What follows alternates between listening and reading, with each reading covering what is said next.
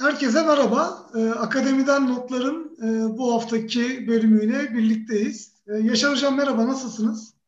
Merhaba Orçuncuğum, iyiyim. Sen nasılsın? Çok teşekkürler hocam. Ee, geçen hafta aslında bir e, ilk gösterim yapmıştık. Bir daha önceden e, kaydettiğimiz e, yayınımızla e, başlamıştık ve e, Public Domain Day, bu kamu malı günüyle ilgili aslında bir yayın gerçekleştirmiştik. E, bu hafta ise aslında 2020'nin son haftalarında e, bellek kurumları ile ilgili yaptığımız e, çalışmaların e, bir devamın niteliğinde bu hafta aslında birazcık da anlamsal web ile ilgili konuşacağız. E, aslında bu seriyi de yavaş yavaş tamamlıyoruz e, diyebiliriz. Önümüzdeki haftalardan itibaren aslında e, farklı konular var. Bu arada akademinin gündemi de e, çok hızlı bir şekilde değişiyor. E, gerek Boğaziçi Üniversitesi'ndeki e, durum e, gerekse e, aslında yönetim kademesindeki akademisyenlere gelen bir takım eleştiriler aslında akademiyanın bizim daha önce konuştuğumuz bu dürüstlükle ilgili, ahlakla ilgili, ilkelerle ilgili e, yapıda ne kadar çok son yıllarda zarar gördüğünü de bir anlamda aslında tekrardan bu konularla karşı karşıya kalmış olduk. Önümüzdeki haftalarda hem belki üniversite karneleriyle ilgili e, hem de aslında e, bu yine e, kadro yapılarının gelen kişilerin çalışma belki stillerini de analiz edilebileceği bir durum ortaya çıkıyor. Çünkü gerçekten çok komik ifadeler de gelmeye başladı. İşte Metallica ben dinliyorum gibi savunmalar geliyor ya da dışarıdan öğrenciler protesto ettiği zaman bu protestoları farklı şekilde herkes algılıyor, değerlendiriyor. Ee, yani çok sıcak bir gündem var. Yavaş yavaş belki bu gündemle ilgili de e, bizi daha çok ilgilendiren konulara girebiliriz diye düşünüyorum. Siz ne dersiniz hocam bu konuda? Olabilir. Ee, yani dediğin gibi daha önce birkaç hafta konuştuk bu konularda ama e, konuşuyoruz sadece. Hayata geçirmek çok kolay değil hocam ama bence konuşulması da iyi. Çünkü yani bu konularda aslında belki daha çok konuşmanın, daha çok gündeme gelmesinin de gerekli olduğunu ben e, düşünüyorum. Ne kadar fazla aslında genç akademisyenler bu konularla ilgili bilgi sahibi olursa belki belirli bir süre içerisinde e, akademiyanın daha e, nitelikli bir hale gelmesi de sağlanabilir. E, sonuç itibariyle burada bir rol model olunması da çok çok önemli. Önünüzdeki örneklere bakarak belki de insanlar e, kendi davranışlarına da yön veriyorlar diye düşünüyorum. Valla e, akademiyadaki bizim daha önce de değindiğimiz araştırma, değerlendirme vesaire ile ilgili konular, dürüstlükle ilgili son e, yaklaşık 25-30 yılda e, Türkiye'de izlenen e, politikalar maalesef e, e, akademisyenlerde de utanma eşiğini epeyce yükseltti gibi geliyor bana. Yani artık e, her şey mübah gibi bir anlayış e, çökmeye başladı. Bunun o, tezahürlerini de görüyoruz işte yani her gün. O eşik nasıl o eşik nasıl aşağı indirilir? Aşağı indirilir. E, tabii bu sözde olmaz. İşte biraz önce sen e, karnelerden bahsettin ya, üniversitelerin karnelerine. Ben de şöyle bir göz atmıştım. Yani bu o bu şekilde bir davranışla bu eşik düşürülemez. Doğru hocam yani bir davranış değişikliğinin gerekli olduğunu artık herkes hemfikirdir herhalde. Bu haftanın konusuna isterseniz dönelim. Yani başlık olarak biz e, anlamsal web, semantik web ile ilgili bir başlık ve bellek kurumlarına eklemiştik. Ama bu e, anlamsal yapı, anlamsal web konusunda birazcık daha belki e, daha açıklayıcı belki de örneklerle daha iyi bir şekilde bunu ortaya koyabiliriz ne demek istediğimizi. E, bu semantik yapı çok uzun süredir aslında gündemde. Özellikle e, webin aslında bu aşamaları içerisinde çok önemli bir aşama. O statik yapıdan e, kurtulup aslında içerik olarak birçok farklı e, bölümden içerik geliştirilmeye başladığı andan itibaren e, semantikte çok daha fazla konuşulmaya başladı. Özellikle son zamanlarda bu yapay zeka, makine öğrenimi gibi teknolojilerin de işin içine girmesiyle belki semantikle ilgili örnekler de daha fazla karşımıza gelmeye başladı. Sizin e, semantik bilgi yönetimi dersinizde ben hatırlıyorum aslında. E, hemen hemen yaklaşık bir son 10 yıl içerisinde e, çok ciddi çalışmalar var bunlarla ilgili. Hem akademide hem de aslında ticari firmaların gerçekleştirdiği uygulamalarda. Biz bunu birazcık daha bizim e, kütüphaneler, müzeler, arşivler üzerinde aslında bugün değerlendireceğiz. Örnekler de vereceğiz ama bir hocam tanımla başlayabilir miyiz? Yani bu semantik webten e, biz ne kastediyoruz aslında? Bununla ilgili ne anlatmak istiyoruz? Nasıl bir beklentimiz oluyor? Ee, şimdi semantik web aslında webin de e, kaşifi diyelim Tim Berners-Lee'nin e, 2000'lerin başında e, yazdığı bir makalede e, e, sözü geçti. Kuşkusuz daha eskiye gidiyor ama bizim geçen haftalarda konuştuğumuz bu bağlı veri, bağlı açık veri kavramları da gene e, aynı kişinin e, e, ilk defa kullanmasıyla ortaya çıktı denebilir. Dolayısıyla e, e, onun bir öncesi olan web ortamındaki e, bu hipermetin ilişkilerinin yani mekanik olarak yapılan ama anlamdan bağımsız olarak e, işte e, URL adresleriyle yapılan bağlantıların aslına bakılırsa e, biraz daha yapısal bir şekilde yapılıp aynı zamanda sadece mekanik linkleri izlemekle değil aynı zamanda semantik açıdan da bize istediğimiz bilgileri bulabilmede daha fazla yardımcı olsun diye öne sürülmüş bir e, fikir semantik web. E, dolayısıyla da zaten var olan World Wide Web'teki e, hipermetin yapısının üzerine yapılandırarak bilgi kaynaklarındaki bilgileri aynı zamanda da bu içeriğe anlamsal olarak erişebilme imkanı sağlamak üzere ortaya atılmış bir görüş. O zamandan bu yana da epeyce e, aslına bakılırsa gelişmeler oldu. Ama biraz önce senin dediğin gibi e, e, belki de son 10 yıldaki gelişmeler e, daha çok e, yapay zeka, makine öğrenimi üzerine. Dolayısıyla belki bu o, günkü ee, şeyi de bir bakıma hani semantik web öncesi, semantik web ile birlikte ve sonrasında bellek kurumlarının öncelikle e, bibliografik e, üst verileri, daha sonra da e, bizzat kaynakların kendisindeki bilgilerin nasıl e, semantik web ortamına e, hazırlamak mümkün olur. Bunun üzerinde konuşabiliriz aslında bakılırsa.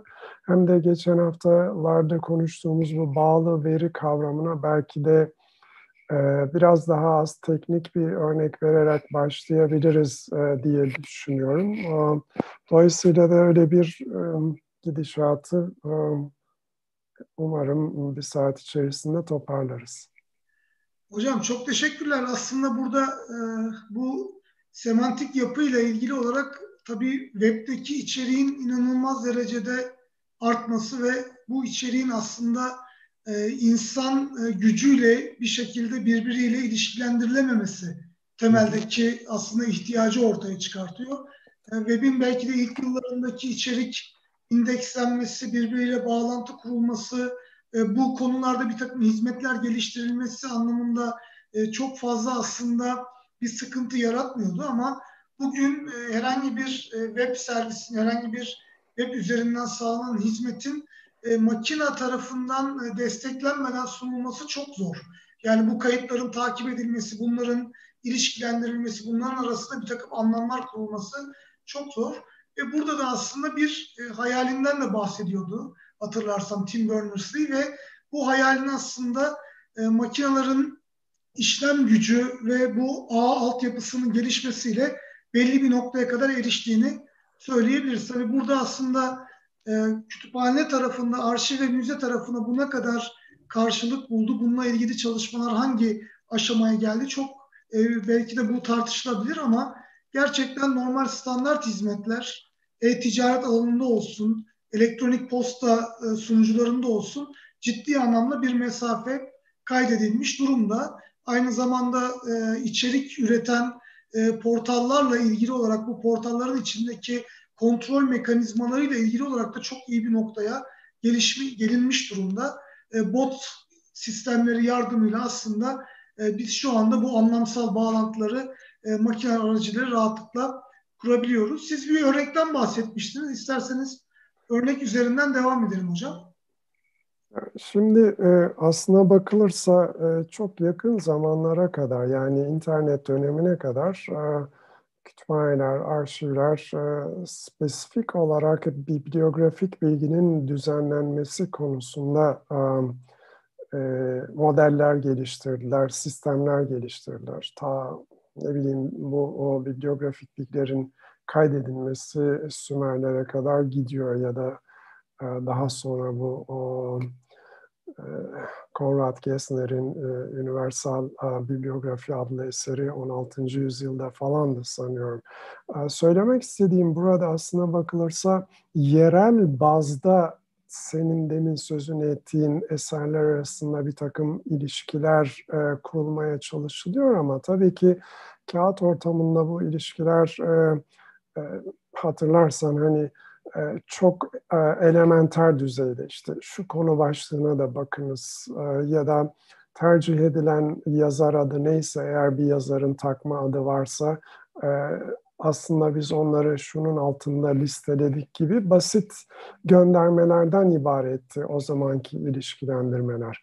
Ama tabii internetin ortaya çıkışıyla birlikte aslına bakılırsa bu hani örneğin e, Kongre Kütüphanesi'nin mark kayıtlarının değişmesi olayı e, iki e, kurum arasındaki bir değişimin ötesine çıkıp e, dünyayla paylaşma e, olarak gerçekleşmeye başladı.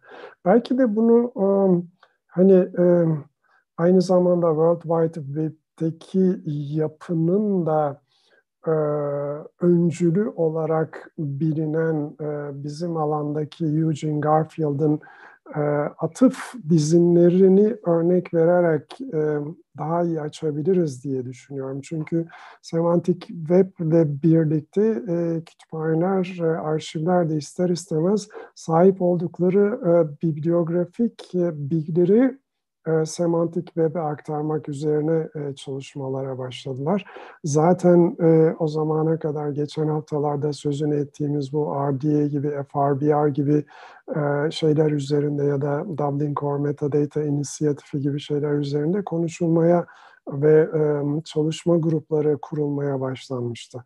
Aslında buradaki e, yerel düzeyde değil de e, uluslararası düzeyde linkle ilgili e, ilişkilendirme ile ilgili en iyi örneklerden bir tanesi e, bu atıflar. Şimdi düşünün e, e, o zamana kadar bellek kurumlarındaki e, bibliografik bilgi ya da kataloglama vesaire e, hikayesi daha çok e, o, o belirli bir bilgi e, kaynağının kataloglanması, sınıflanmasıyla ilgiliydi. Varsa da kendi kütüphanesi içerisindeki düzenleme ile ilgili bakınız, de bakınız gibi göndermelerle ya da tercih edilen e, terimlere göndermelerle ilgiliydi. Fakat um, Örneğin atıf olayı işin içerisine girdiği zaman şöyle e, kabaca düşünebiliriz. Diyelim ki siz bir kütüphanesiniz. Kütüphanenizde işte belirli sayıda süreli yayın var ve o süreli yayınlarda yayınlanan makalelere kullanıcılarınız erişebiliyorlar vesaire.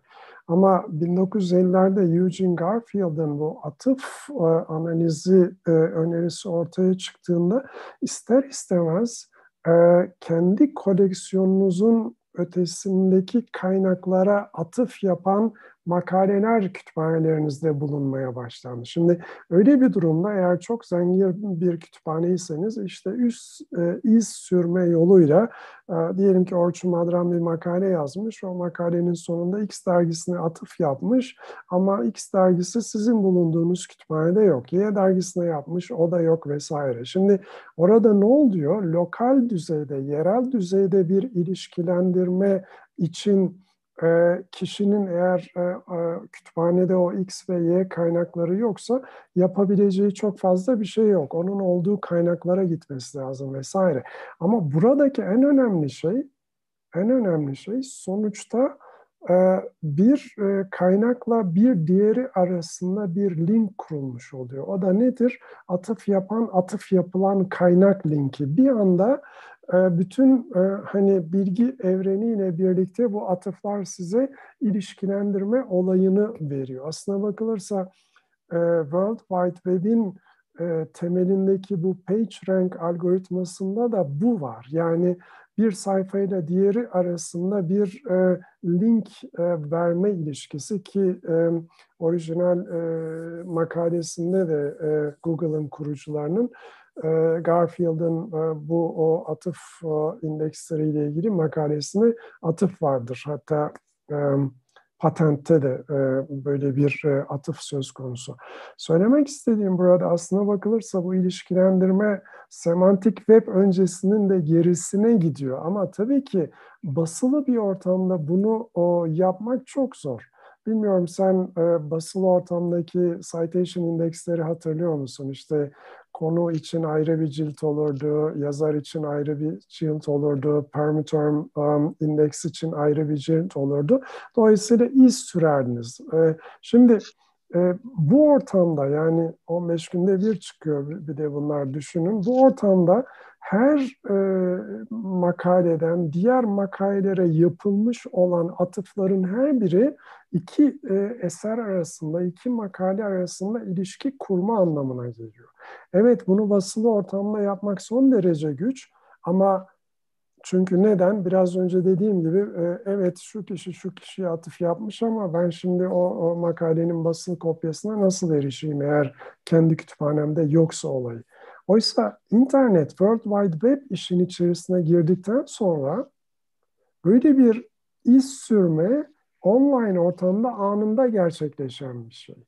Yani şu andaki URL adreslerini HTTP ile başlayan adresleri düşünün herhangi bir web sayfasındaki.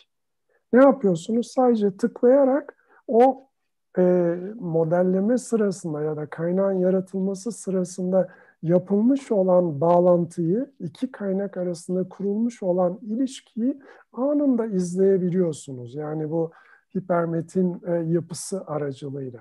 Dolayısıyla bunun e, bu kadar kolaylaşması işte World Wide Web'in ortaya çıkmasıyla birlikte e, kütüphanelerin yüzyıllardır üzerinde çalıştıkları bu bibliografik bilgileri düzenleme ile ilgili e, ontolojileri, konu başlıkları sistemlerini, sınıflandırma sistemlerini acaba bu ilişkilendirmeye e, ilişkilendirmeyi yapısal hale getirerek e, anlamsal bir e, hani bibliografik bilgi e, e, paylaşılabilir mi e, noktasına geldi olay.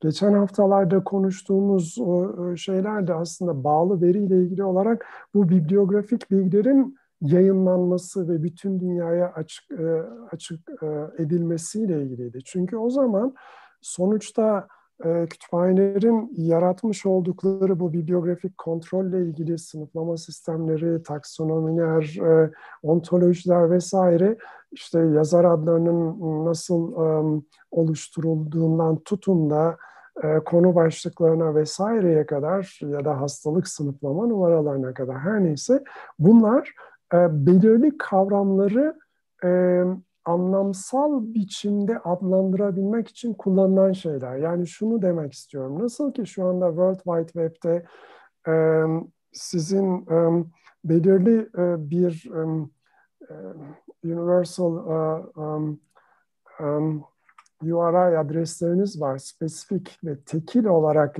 herhangi bir adresi e, belirleyebiliyorsa aynı şekilde belirli bir yazarı da, belirli bir konuyu da belirli bir anahtar sözcüğü de tekil olarak belirleyebilmesi anlamına geliyor. Ve böyle bir yapı kurulduktan sonra da siz artık e, sadece şunu diyorsunuz ya ben e, yazarlarla ilgili yapıyı e, işte diyelim ki friend of a friend modelinden aldım.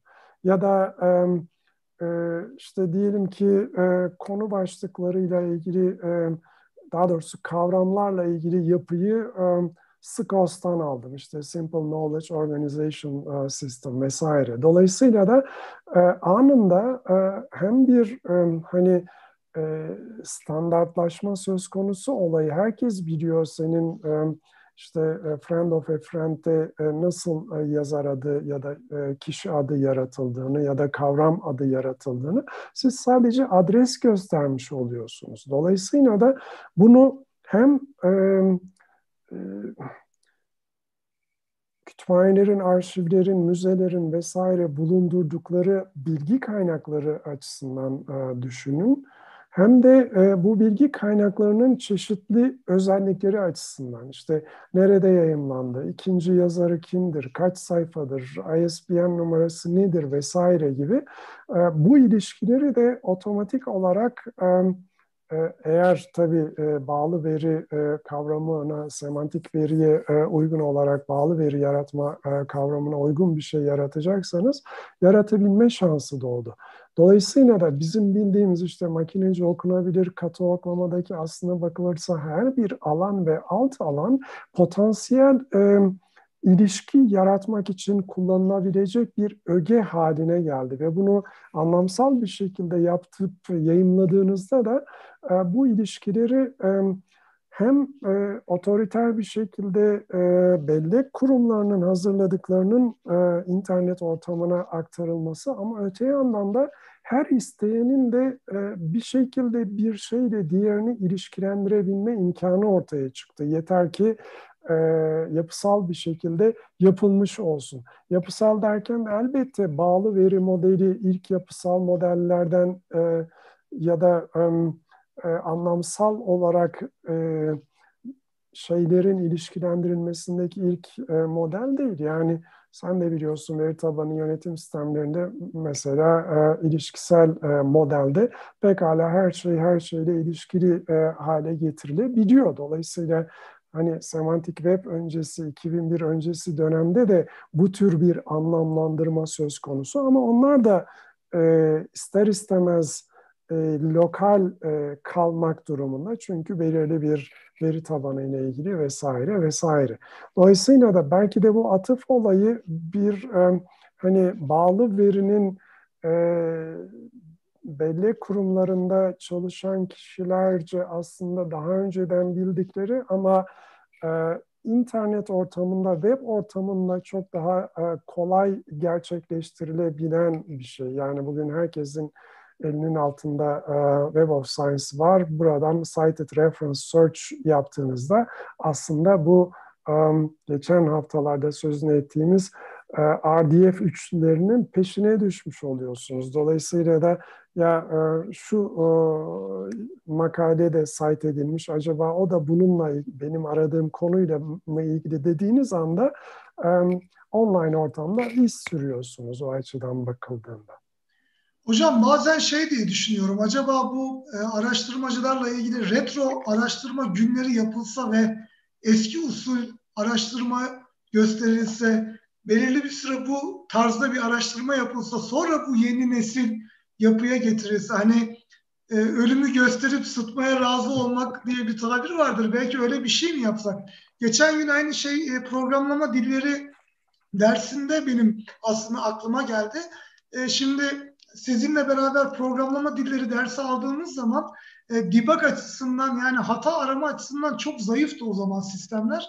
Hatanın nerede olduğunu bulabilmek belki de programcılığın en önemli noktası oluyordu. Fakat bugün o işte aslında anlamsal yapı içine baktığımız zaman hatayı bulmakla kalmıyor yazılım. E, o hatanın aslında çözümünü e, Stack Overflow gibi sitelere direkt yönlendiriyor ve oradan aslında bir e, en iyi, en fazla e, takdir edilen cevabın da bir kısmını e, neredeyse debug ekranının içinde getiriyor. Şimdi burada biz program yazarken e, öğrenciler çok karmaşık olduğundan hani sistemin hala böyle elle kod yazılmasını bu devirde hala böyle mi kod yazılır gibi yaklaşımlar oluyor. Belki araştırmacılar için de geçerli. E, biz böyle biraz sohbet ederken hani özellikle bundan 20-25 yıl önce bu tez yapan kişilerin e, yayın bulabilmesi, kaynak bulabilmesi esnasında birçok akademisyenin tırnak içinde can verdiğini e, söylüyoruz. Bu arada hocam tırnak dedik. E, tırnak da çok tehlikeli bir noktaya geldi son zamanlarda. Teknik bir ayrıntı olarak onlara da değineceğiz. Oraya da bir atıfta bulunalım. Ama dediğim gibi yani bu retro yapı gerçekten unutuluyor. Yani hangi aşamalardan hangi aşamaya geldi, araştırmacının işi ne kadar kolaylaştı. E, bunu biz bir şekilde aslında e, bazen unutuyoruz. Böyle e, eskiden bizim derslerimiz olurdu. Siz de hatırlarsınız gidip kaynak bulunurdu e, kart katalogdan falan. Yani böyle bir hafta falan arada yılda bir hafta eskiye bir dönüş olsa da yeninin kıymeti mi ortaya çıksa diye bazen düşünüyorum ben de. Evet yani e, tabii e, bunu yapabilme şansı çok zayıf. Sonuçta e, insanların e, o, o meşakkate katlanacağını düşünmüyorum ama dediğin doğru. Yani e, bu açıdan bakıldığında bellek kurumlarında çalışan kişiler bu ilişkileri, e, bu sistemleri aslında biliyorlar. Yani programlama açısından da geçenlerde e, bir başka bağlamda geçti. Yani e, dediğin hata bulma hikayesi için e, core dump diye bir e, terim vardır. E, yani e, belirli bir anda programda her değişkenin içindeki değer nedir diye hepsini e, yazdırırsınız. Ondan sonra bulmaya çalışırsınız vesaire vesaire. Şimdi e, atıf verileriyle e, vesaire ilgili olarak ya da biraz önce sözünü ettiğim citation indekslerde iz sürme olayında da aynı şey söz konusu. Ama arkasında yatan yapıyı bilirseniz eğer yani her makalenin sonundaki e, kaynakçada verilen kaynakların bir başka yayınlanmış, daha önceden yayınlanmış olan şeylerle ilişkisi açısından o zaman o, o bilgi uzayına aslında bir yapı getirmeden söz ediyoruz. Zaten semantik web dediğimiz şey de e, aslına bakılırsa e, iki temel şey var. E, birincisi bu yapılandırılmış e, e, bilgi nesnelerine, bilgi kaynaklarına erişim yapılandırılmış derken de işte bak bu yazardır, bu o e, kitap adıdır, bu bilmem nedir vesaire diye. İkincisi de makinelerin bu yapılandırılmış bilgi kaynaklarından e, çıkarsama e, yapacak kuralların belirlenmesi. Yani daha um, anlaşılır bir deyişle um, otomatik olarak um, nasıl muhakeme yapacak makine bunun yazar olup bunun işte uh, yayın yeri olduğu ile ilgili. İşte um, World Wide Web'ten semantik web'e geçiş aşamasında bunun yazar, bunun o, yayın yeri olduğu ile ilgili bilgilerin aslına bakılırsa makinelerce tanınabilir hale getirmesini sağlıyoruz biz. Ki e, bunu daha önce Mark'ta diyelim ki 100 alanı yazar adı için ayrılıyor, 245 alanı e, kitap adı için ayrılıyor diyoruz ve biliyoruz ama yani bunu sadece bir elin parmakları kadar katalogçu biliyor. Hatta öyle bir espri vardı. Ya katalogçular bu yapıyı çok iyi biliyor ya da e, bu yapıyı anlayabilmesi için madde almış olması gerekiyor insanın falan diye. Bu da 1960'larda yaratılmış olan mark yapısının aslına bakılırsa ne kadar ayrıntılı düşünülmüş olduğunu gösteriyor ama elbette o zamandan bu yana geçen sürede senin demin e, sözün ettiğin o acı eşiğini e, yaşatma hikayesi e, Mark açısından da söz konusu. Onun için bunun üzerine işte RDA, FRBR, ne bileyim daha sonra Mark kayıtlarının XML'e aktarılması vesaire diye bir sürü çalışmalar yapıldı. Burada hep yapılan şey demin sözünü ettiğim Mark'taki 001'den 999'a kadar etiketleri oluşturulmuş olan şeylerin aslında e, birbiriyle ilişkisini kurmak. Yani örneğin işte e, ne bileyim e, Hacettepe Üniversitesi Bilgi ve Belge Yönetimi şu kitabı yayımladı, şu yılda yayımladı, yazarı şu olan kitabı yayımladı gibi böyle geçen haftalarda sözünü ettiğimiz RDF3'leri yaratmaya imkan veriyor bu. Bunu yayınladıktan sonra da kuşkusuz web ortamında makineler demin sözünü ettiğim otomatik muhakeme, akıl yürütme imkanına kavuşmuş oluyor. Dolayısıyla da e, bu o üçlüler aracılığıyla iz sürüp nasıl ki citation ortamında işte e, atıf yapılan, atıf yapan e, ilişkisini belirleyebiliyoruz. Ya da sosyal medya ortamında işte Twitter söz konusu olduğunda işte e, izleyen kişi sayısı, izlenen kişi sayısı ama bunlar e, e, sonuçta e, tek yönlü olabiliyor pekala. Ben seni izlerken sen beni izleyemiyorsun vesaire. Aynı şey atıf yapısı için de söz konusu. Yani ben sana atıf yapıyorum ama e, başka bir amaç yoksa senin bana atıf yapmak zorunda olduğun gibi bir durum söz konusu değil. Atıf çiftliği kurma hikayesi söz konusu değilse. Dolayısıyla da e, buradaki e, otomatik e, muhakeme hikayesi işte bu o yapısallaştırma işlemlerinden kaynaklanıyor.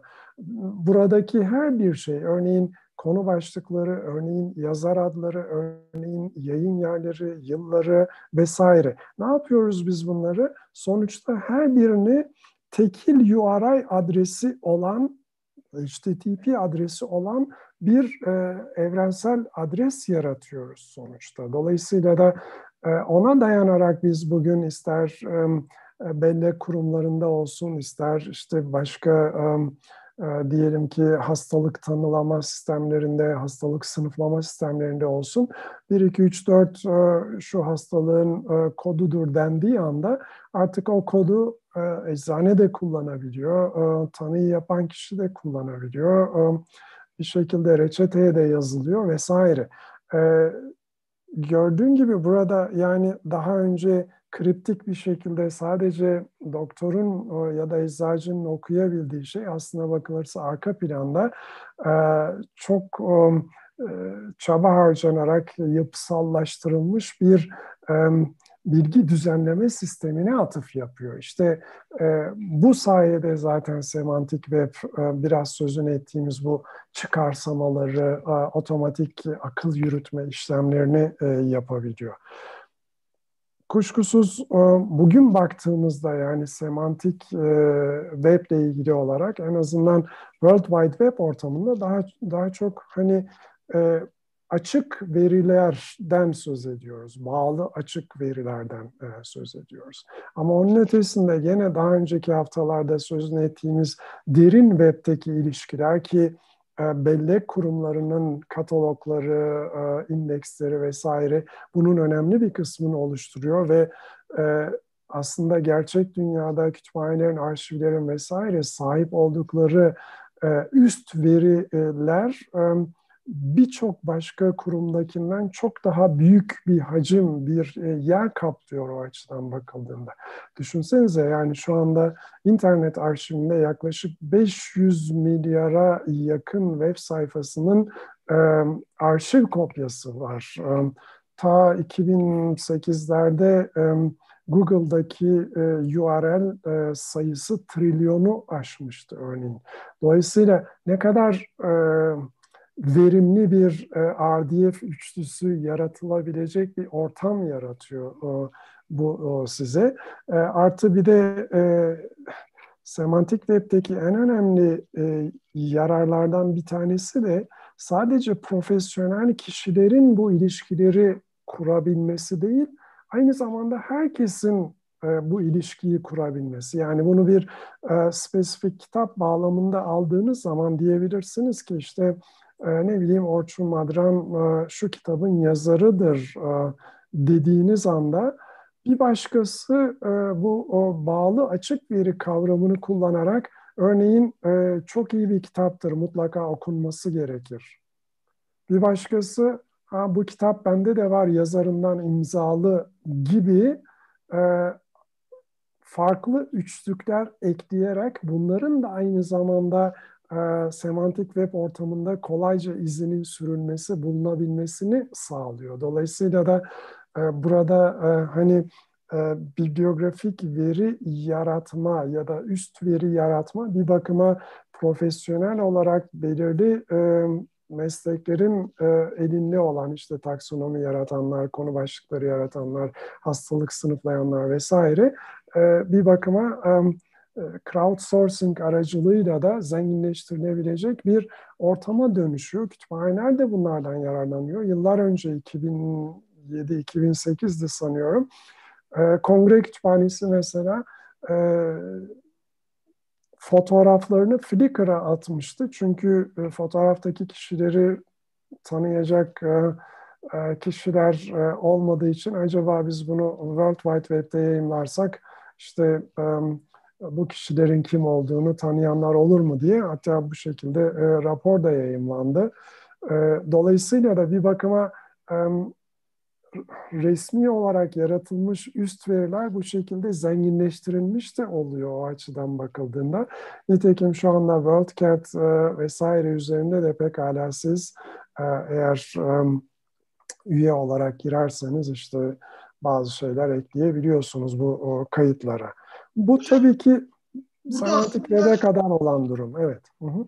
Burada şu da önemli belki sadece bu bağlantıların e, sağlanması veya niceliksel olarak bunların e, bir şekilde aslında sayılmasından öte bunlar niteliksel olarak da farklı şekillerde anlamlandırılabiliyor.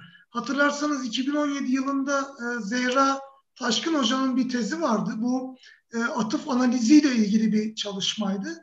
Ve bu atıf analizlerinde aslında e, negatif olan e, atıfların veya pozitif olan atıfların ya da nötr olan atıflarla ilgili de bir analizin otomatik olarak bir algoritma yardımıyla yapılabilmesi ve bununla ilgili bir çalışmaydı. Aslında bunlar çok kıymetli çünkü bugün örneğin atıflarla ilgili biliyorsunuz bunu bir skor olarak değerlendiriliyor ve e, herhangi bir kişinin aslında akademik performansına e, bakıldığı zaman ne kadar yayın yaptığından belki daha fazla ne kadar çok atıf aldığıyla ilgili e, durum ortaya çıkıyor ve bu aslında çok konuşuluyor. Ama burada atıf aslında negatif bir atıf da olabilir. Yani sizin yapmış olduğunuz çalışmayı birçok kişi e, problemli görebilir. Birçok kişi e, yaptıkları atıflarda işte sizin ne kadar kötü bir çalışma ortaya koyduğunuzu, ne kadar hatalı bir e, araştırma yürüttüğünüzü verebilir. Ama böyle bir durumda da aslında niceliksel olarak bu incelendiği zaman ya inanılmaz çok atıf almış, işte 300 atıf almış bu yayını, 400 atıf almış ama o atıflar belki de o yayını yerden yere vuran atıflar olabilir. Yani bu anlamda da aslında bu semantik yapı sadece bu bağlantıları kurmuyor veya burada niceliksel bir e, çalışma, bir örüntü ortaya koymuyor. Aynı zamanda da niteliksel olarak da belki de gözden kaçan noktaları e, ön plana çıkartabilmesi için de bence çok kıymetli. Ben ne zaman biz bu konuları konuşmaya başlasak e, heyecanlanıyorum. Yani bizim öğrencilerimizin e, ileride bu konulardaki e, profesyonel çalışmalar yaparken ne kadar farklı konularda, ne kadar farklı aslında yeni alanları ortaya çıkartabileceklerini düşünüyorum. Gerçekten de bugün belki de biz hakikaten akademik çalışmaları atıf bazında değerlendireceksek ki bununla ilgili de aslında çok fazla e, su götürür bu konu. Ama burada negatif mi atıf yapıldı, pozitif mi atıf yapıldı? Yani bu yayını belli bir noktaya yükseltiyor mu? Yoksa bu yayını aslında daha geri plana itmeye mi çalışıyor bu atıflar? Bunların bile aslında değerlendirilmesi çok çok önemli. Bu e, ne bizim aslında bugün belki YÖK tarafından e, ne de belki e, fon sağlayan kurumlar tarafından çok fazla e, dikkate alınan bir durum. Belki bununla ilgili acaba hocam bir çalışma mı yapsak? Yani inanılmaz kötü bir e, araştırma yapıp e, negatif e, atıflarla beraber o e, makaleyi coştursak mı? Böyle bir şeyi aslında bir deneme yapılabilir mi diye de düşünüyorum kimi zaman. Aslında e, e, İngilizce'de şöyle bir laf var. Eğer atıf almak istiyorsan yanlış bir şeyler yaz diye. Bu o örnek ona giriyor herhalde. E, e, ama e, dediğine katılıyorum olumlu olumsuz atıflar fakat aslında bu e, şekilde geliştirilmiş sistemlerde var. Mesela S-Site diye bir site var. O size e, atıfın e, olumlu mu olumsuz mu nötr mü olduğunu belirtiyor. Fakat e, şöyle bir e, durum var S-Site'dakilerde de e, maalesef iyi bir sözcük mü bilemiyorum ama yani aslında e, atıfların büyük bir çoğunluğu da nötr. Yani olumlu mu olumsuz mu e, olduğu konusunda bir karara varamıyorsun. E-site e, diye aratırsan kolayca bulabilirsin. Belki link de verebiliriz. E, doğru. E, en azından iz sürme açısından yardımcı olur. Fakat unutmayalım ki atıfların, e, sanıyorum bunu daha önceki haftalarda da konuşmuştuk, e, nitelikleri çok değişti. Yani sayıları çok arttı.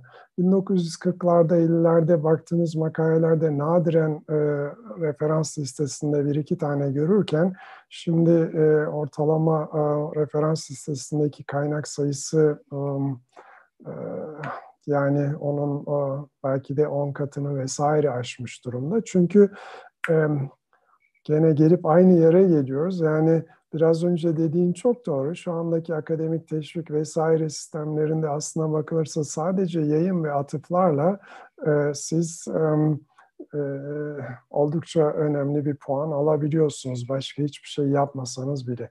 Fakat e, geri ha, bir, bir örnek daha vereyim bu konuda. Bir başkası da bu e, atıflardan e, yararlanarak e, Connected Papers'tı galiba. E, bir iki sene önce ya da belki de o kadar bile olmadı e, bir çalışma vardı.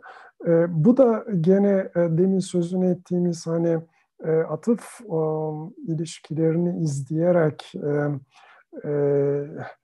konuyla ilgili diğer ilgili makalelerin neler olduğunu size getiren bir tavsiye sistemi aslına bakılırsa. Belki buradan şeye geçebiliriz. Yani ya da ondan önce acaba um, belki de bir um, hani bu o şöyle toparlayayım. Um, bugün baktığımızda aslında bakılırsa e, kütüphanelerin e, önemli bir kısmı ülkemizde e, olmasa bile bu e, yarattıkları bibliografik e, üst verileri aslında bakılırsa web örümcekleri tarafından taranabilir hale getiriyorlar. Dolayısıyla da Google Scholar vesaire üzerinde bir arama yapıldığında sizin kütüphanenizdeki kaynaklara da erişilebiliyor. Ama bu o bizim geçen haftalarda sözünü ettiğimiz e, tam anlamıyla bağlı veri uygulaması değil. Yani daha çok e, işte belirli standartlara uygun bibliografik kayıt yaratırsanız e, ve bunları e, web ortamında XML olarak aranabilir hale getirirseniz örümcekler de bunları buluyor. Ama burada ille de anlamsallık aramamak gerekir. Yani motorların o aşamada e, bazı XML taglerini yorumlayabilirler kuşkusuz. Title gibi, işte yazar gibi vesaire falan ama onun ötesinde esas olarak bağlı veri e, yaratma demek bizim geçen haftalarda sözünü ettiğimiz bu e, özne, yüklem, nesne yapısıyla e, ilişkiler yaratmak anlamına geliyor. Biraz önce sözünü ettiğimiz işte bu kitabın yazarı um, Orçun Madran'dır. Bu kitap 1900 bilmem kaç e, yılında yayınlanmıştır. Bu kitabın şu kadar sayfası vardır. Resimleyeni şudur vesaire gibi. Gördüğünüz gibi bir anda aslında bakılırsa birçok üçlü yaratıyoruz. Ondan sonra da bir başka yerden işte bu kitaba şu kaynakta atıf verilmiştir. İşte bu atıf pozitif atıftır, ne bileyim ben vesaire gibi bir anda hani bir e, ağ yaratılmış oluyor ve e, daha önce de dediğimiz gibi Relational Finder vesaire gibi uygulamalarla pekala sadece e, bibliografik künye olarak yaratılmış olan bu kitabın yazarı şudur budura ilaveten web ortamından e, semantik web aracılığıyla toplanabilecek diğer bilgilerle çok daha geniş bir aslına bakılırsa e, tanımlamaya erişilmiş oluyor ilgili bilgi kaynağı hakkında. Dolayısıyla bu son derece yararlı. O açıdan bakıldığında da algoritmik olarak aslında kısaca özetlemek gerekirse peki nasıl kütüphaneler bu o kaynakları e, işte RDF üçlüleri haline getirip e, semantik web'in bir parçası haline getirebilirler dediğimizde aslında bakılırsa bu her bir mark kaydının alınıp e, işte bunun bileşenlerine ayrılması biraz önce sözünü ettiğimiz yazar, resimleyen vesaire falan filan gibi ve ondan sonra da bunların her biriyle ilgili bir URI adresi yani yazarla ilgili olarak, konuyla ilgili olarak, diğer unsurlarla ilgili olarak hani tekil bir adres yaratma işi. Bunu kavramlarla ilgili olarak da yapabilirsiniz. Çünkü biraz önce sözünü ettiğimiz bu SCOS, Friend of a Friend, Dublin Core vesaire bunlar zaten bu amaçla yaratılmış olan yapılar.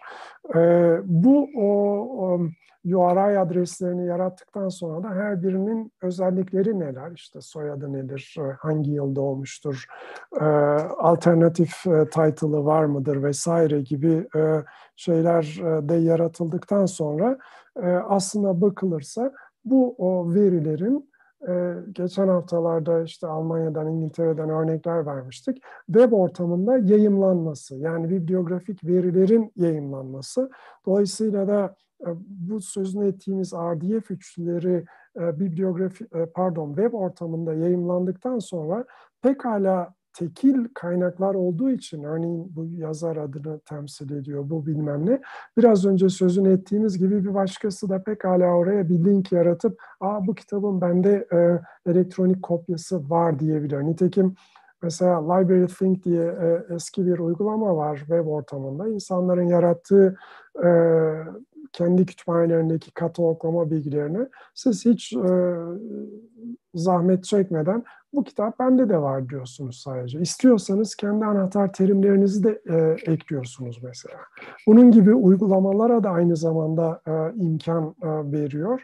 Dolayısıyla da e, hani o çok zengin bibliografik bilgiyle ilgili bizim geçmişte yaratmış olduğumuz sınıflama sistemleri, kataloglama sistemleri vesaire bu işlere de aynı zamanda yarıyor. Ama bunun daha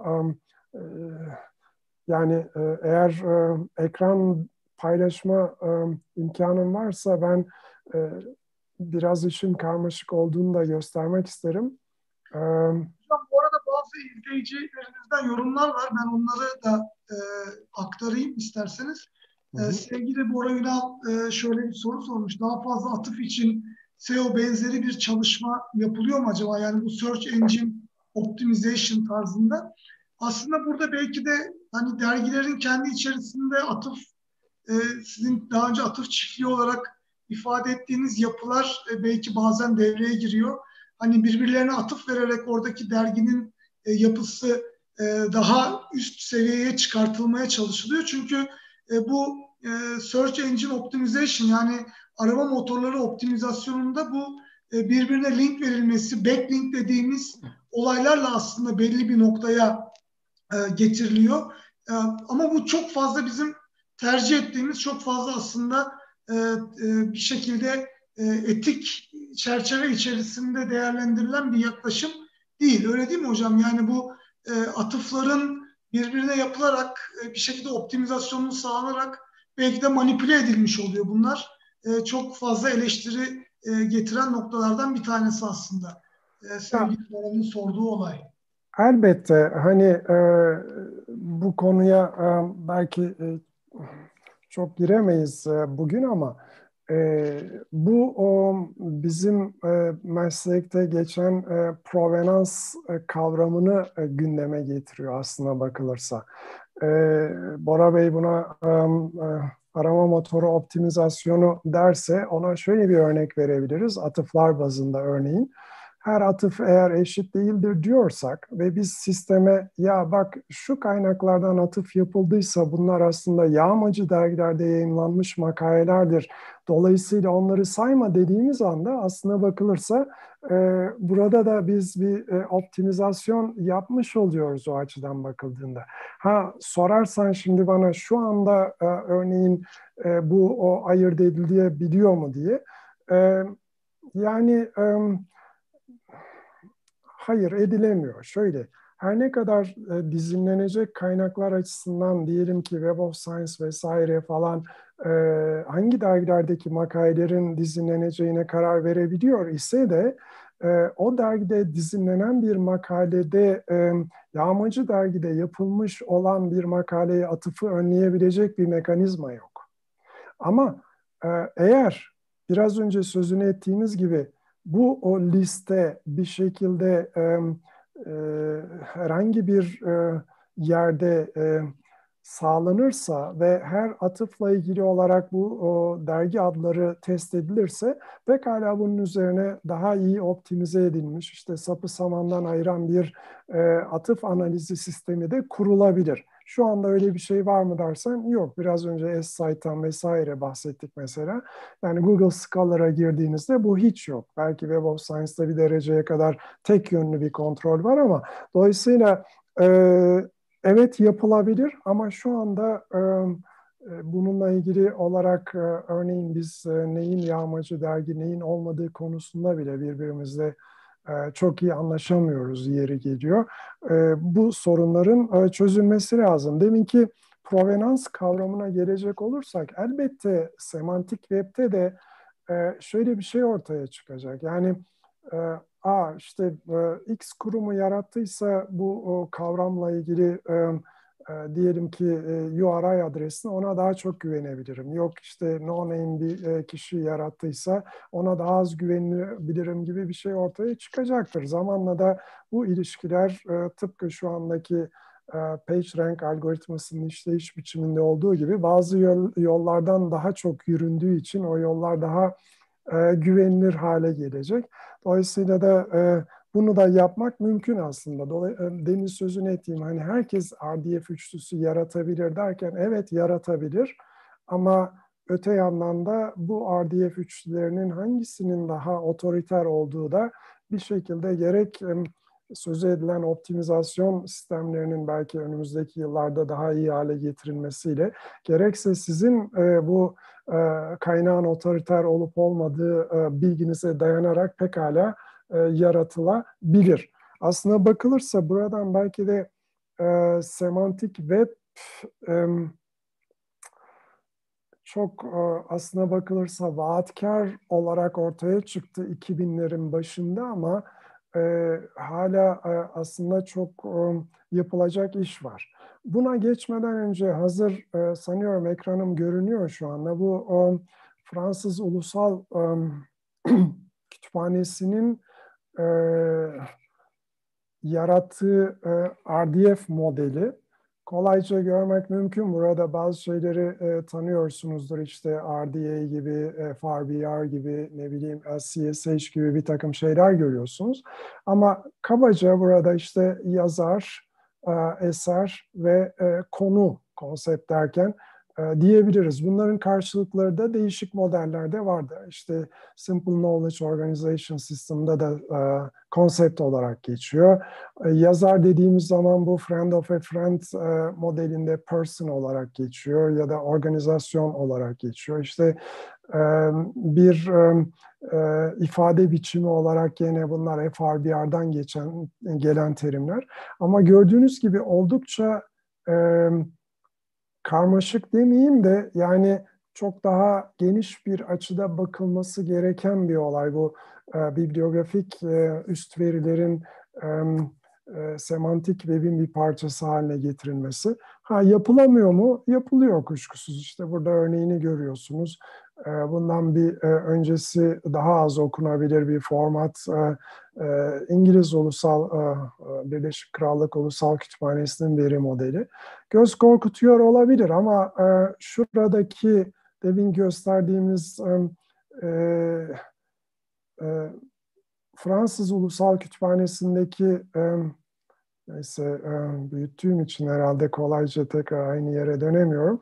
E, kavramların birçoğu aslına bakılırsa e, şu anda kataloglama, sınıflama yapan bilgi profesyonellerinin aşina olduğu şeyler. Dolayısıyla da nereye bakarsanız bakın burada en azından e, bizim aşina olduğumuz bir takım şeyleri görebiliyoruz. Ama bunların bir kısmı sosyal medyadaki modeller, bir kısmı işte daha um, jenerik, uh, simple knowledge organization uh, uh, modelinde olduğu gibi şeyler. Fakat bir şekilde kullanılabilen e, ontolojiler, e, sınıflandırma sistemleri vesaire diye almak lazım. Şimdi e, zamanımız azaldı bir de şuna değinmek isterim. Şimdi um, Web of pardon Web of Science ya da işte Sema, e, World Wide Web e, uygulaması söz konusu olduğunda demin dedik ki semantik web bir şekilde bu o, bilgi e, havuzlarının e, yapısal e, havuzlara erişmesini bir de bunlardan otomatik e, akıl yürütme yoluyla bir takım çıkarsamalar yapmasına dayanıyor. Elbette bu son derece önemli. E, e, Tim Berners-Lee'nin e, TED videolarına vesaire baktığınız zaman orada da görebilirsiniz. Hey işte şurada şöyle bir bina var, şurada şu adres var, çok iyi kahvesi var vesaire diye siz de bu üçlükleri yaratabilirsiniz. Hatta onun konuşmasında bir acil durum söz konusu olduğunda nasıl insanların um, nereye başvuracakları ile ilgili RDF üçlüleri yaratması ile ilgili bir örnek vardı.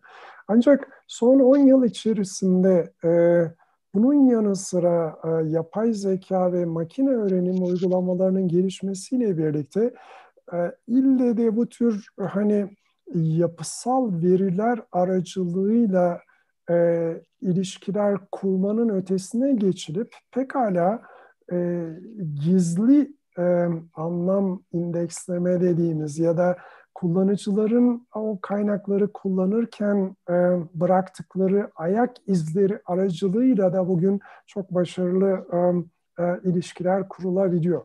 Bu ilişkilerin kurulmasını her zaman ister miyiz, istemez miyiz o ayrı bir olay ama yani e, bu konuda yapılmış birçok program var. İşte Zeynep Tüfekçi e, bunlardan e, söz ediyor yıllardır.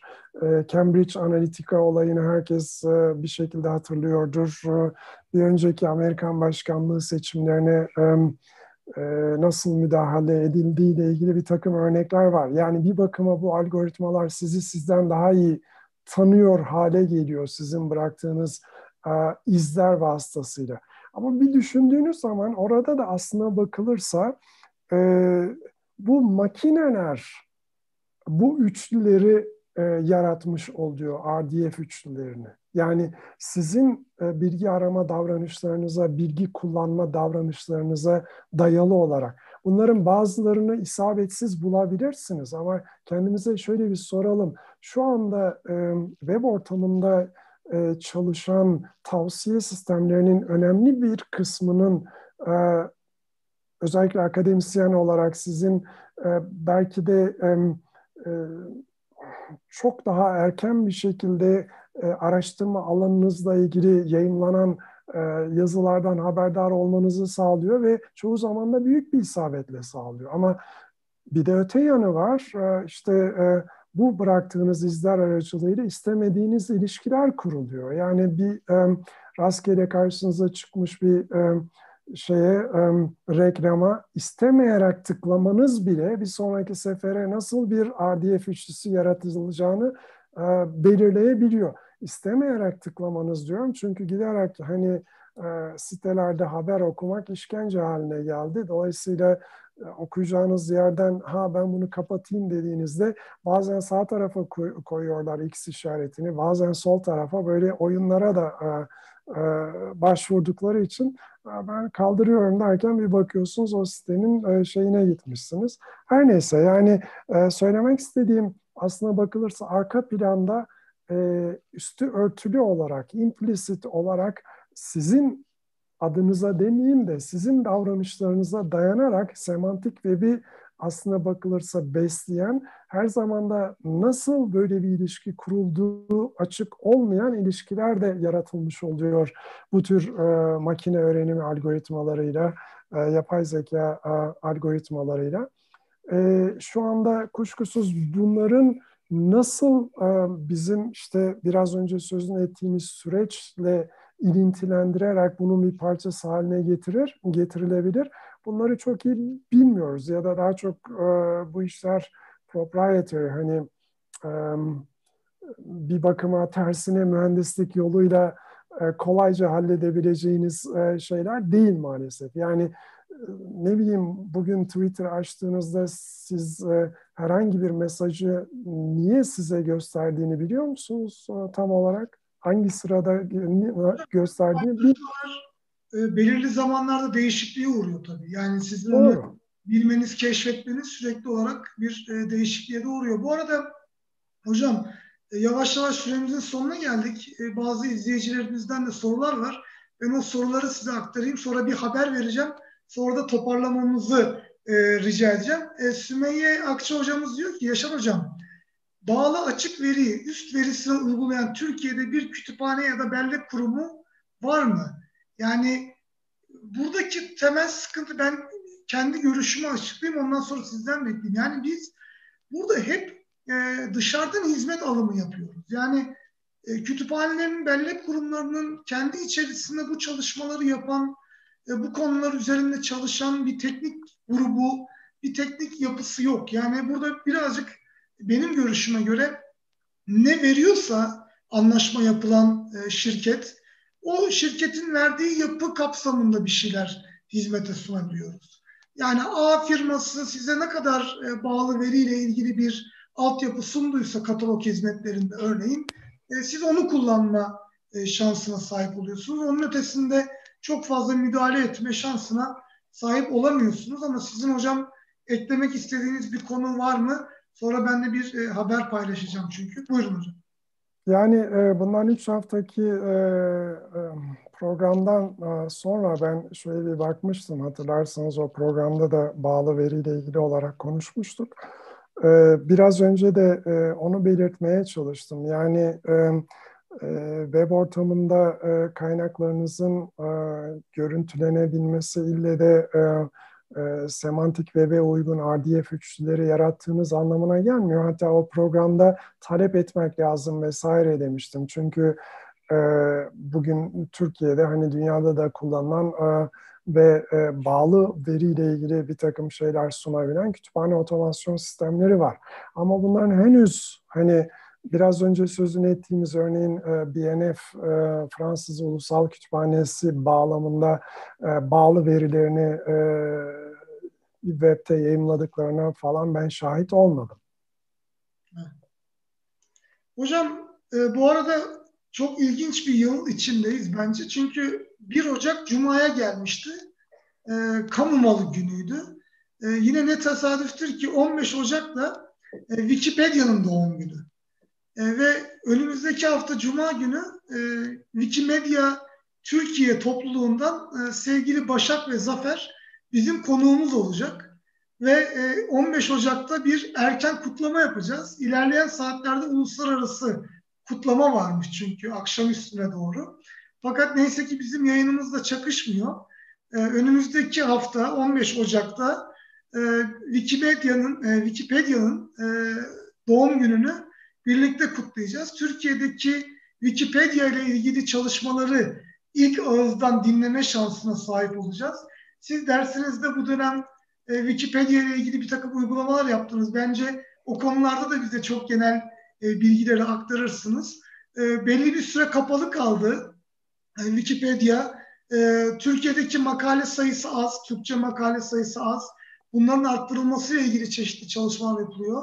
Biz Creative Commons Türkiye olarak bir takım çalışmalar yapıyoruz. Bu arada e, Türk Kütüphaneciler Derneği ve diğer sivil toplum kuruluşlarıyla önümüzdeki günlerde e, Wikipedia ile ilgili bir çalışma yapacağız. Hep bunlar güzel haberler. E, ama e, şöyle baktım hocam 23 Nisan da Cuma'ya geliyor. Yani bütün özel günler Cuma'ya gelirse biz e, 23 Nisan'da belki dünya çocukları ile ilgili bir program yaparız. Bunlarla ilgili çağırır mıyız diye düşünüyorum güzel bir şey. Ben e, Wikipedia'ya çok kıymet veriyorum. Türkiye'deki e, topluluğun çalışmaları da çok güzel. E, doğum gününe birlikte kutlarız diye düşünüyorum. E, yavaştan toparlayalım hocam. Süremizin de sonuna geldik. Nasıl kapatalım bugünü? Teşekkür ederim. Ee, sağ olsunlar.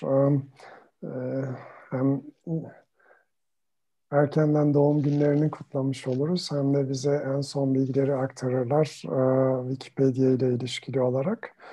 E, elbette burada konuştuğumuz birçok konu gibi e, bu o her ne kadar üç haftadır konuşuyorsak da bağlı veri, bağlı açık veri e, kuşkusuz çok daha e, üzerinde konuşulabilecek, e, ayrıntılı olarak durulabilecek konular. Ancak e, sanıyorum ki burada uygulamacılara bir e, görev düşüyor. Yani semantik web'in bir parçası olmak, e, 10 yıllardır, 100 yıllardır yarattığımız bibliografik verilerin e, bu şekilde e, semantik web ve aracılığıyla e, otomatik e, e, akıl yürütme yoluyla ilişkiler kurulabilecek bir yapının parçası olması Bugün de birçok şeye değinemedik. Yani birazcık provenanstan vesaire bahsettik ama bunun yanı sıra kuşkusuz söylenebilecek e, çok daha farklı özellikle bu işin yönetimi, yönetim süreci hakkında şeyler var. Gerekirse hani internet aracılığıyla bu konuda da birçok bilgiye erişmek mümkün. Çünkü konuşmanın başında sözünü ettiğim bu FRBR, RDA vesaire gibi e, şeyler ister istemez bir şekilde semantik web'le de ilişkilendiriliyor. Hatta e, e, semantik web'te e, bibliografik bilgi e, e, düzenleme diye bir kitap yayınlanmıştı. Um, ona da belki göz atılabilir. Um, şimdi yazarlarını hatırlamıyorum ama uh, belki link veririz daha sonra. Tamam hocam. Çok teşekkür ederiz. Ben teşekkür ederim. Mahmut Şimşek şöyle bir mesaj yapmış. Onu artık önümüzdeki haftalara bırakacağız. Bilgi ve belge yönetimi lisans öğrencisi olarak kendimi geliştirmek adına önerilerinizi alabilir miyim? Yani birçok önerimiz olabilir ama bu haftanın içerisinde buna yer vermeyebiliriz. Ee, hani bu konularda e, belki hani bir ayrı oturum hocam yapabiliriz. E, o konuyla ilgili neler aktarabiliriz öğrencilerimize veya bu konuda kendi geliştirmek e, isteyenlere. E, yine Bahar Biçen e, çok güzel bir mesaj paylaşmış. Yapacak çok işimiz var, çok çalışmalıyız. Çalışanların önünü aşmalı, işleri kolaylaştırmalıyız demiş. E, İlkay da yine e, çok teşekkür ediyor. Haftaya e, Cuma buluşmak üzere diyor. E, yılbaşı kutlamaları için. E, hocam bir artık küçük bir pasta üfler miyiz bilmiyorum. Ama herkes kendi pastasını küçük bir kek falan getirsin. Bir küçük kutlama yapalım yani Peki, teşekkür ediyorum. Yorumlara da, sana da e, haftaya görüşürüz o zaman.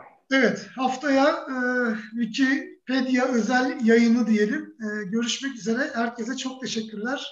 Hocam ağzınıza sağlık. Çok güzel bilgiler aldık. Bu bilgileri yine bizim kanalımızdan her zaman e, tekrardan dinleyerek, tekrardan izleyerek ve paylaşarak daha geniş kitlelere e, aktarılmasını sağlayabilirsiniz. Herkese çok teşekkür ediyoruz.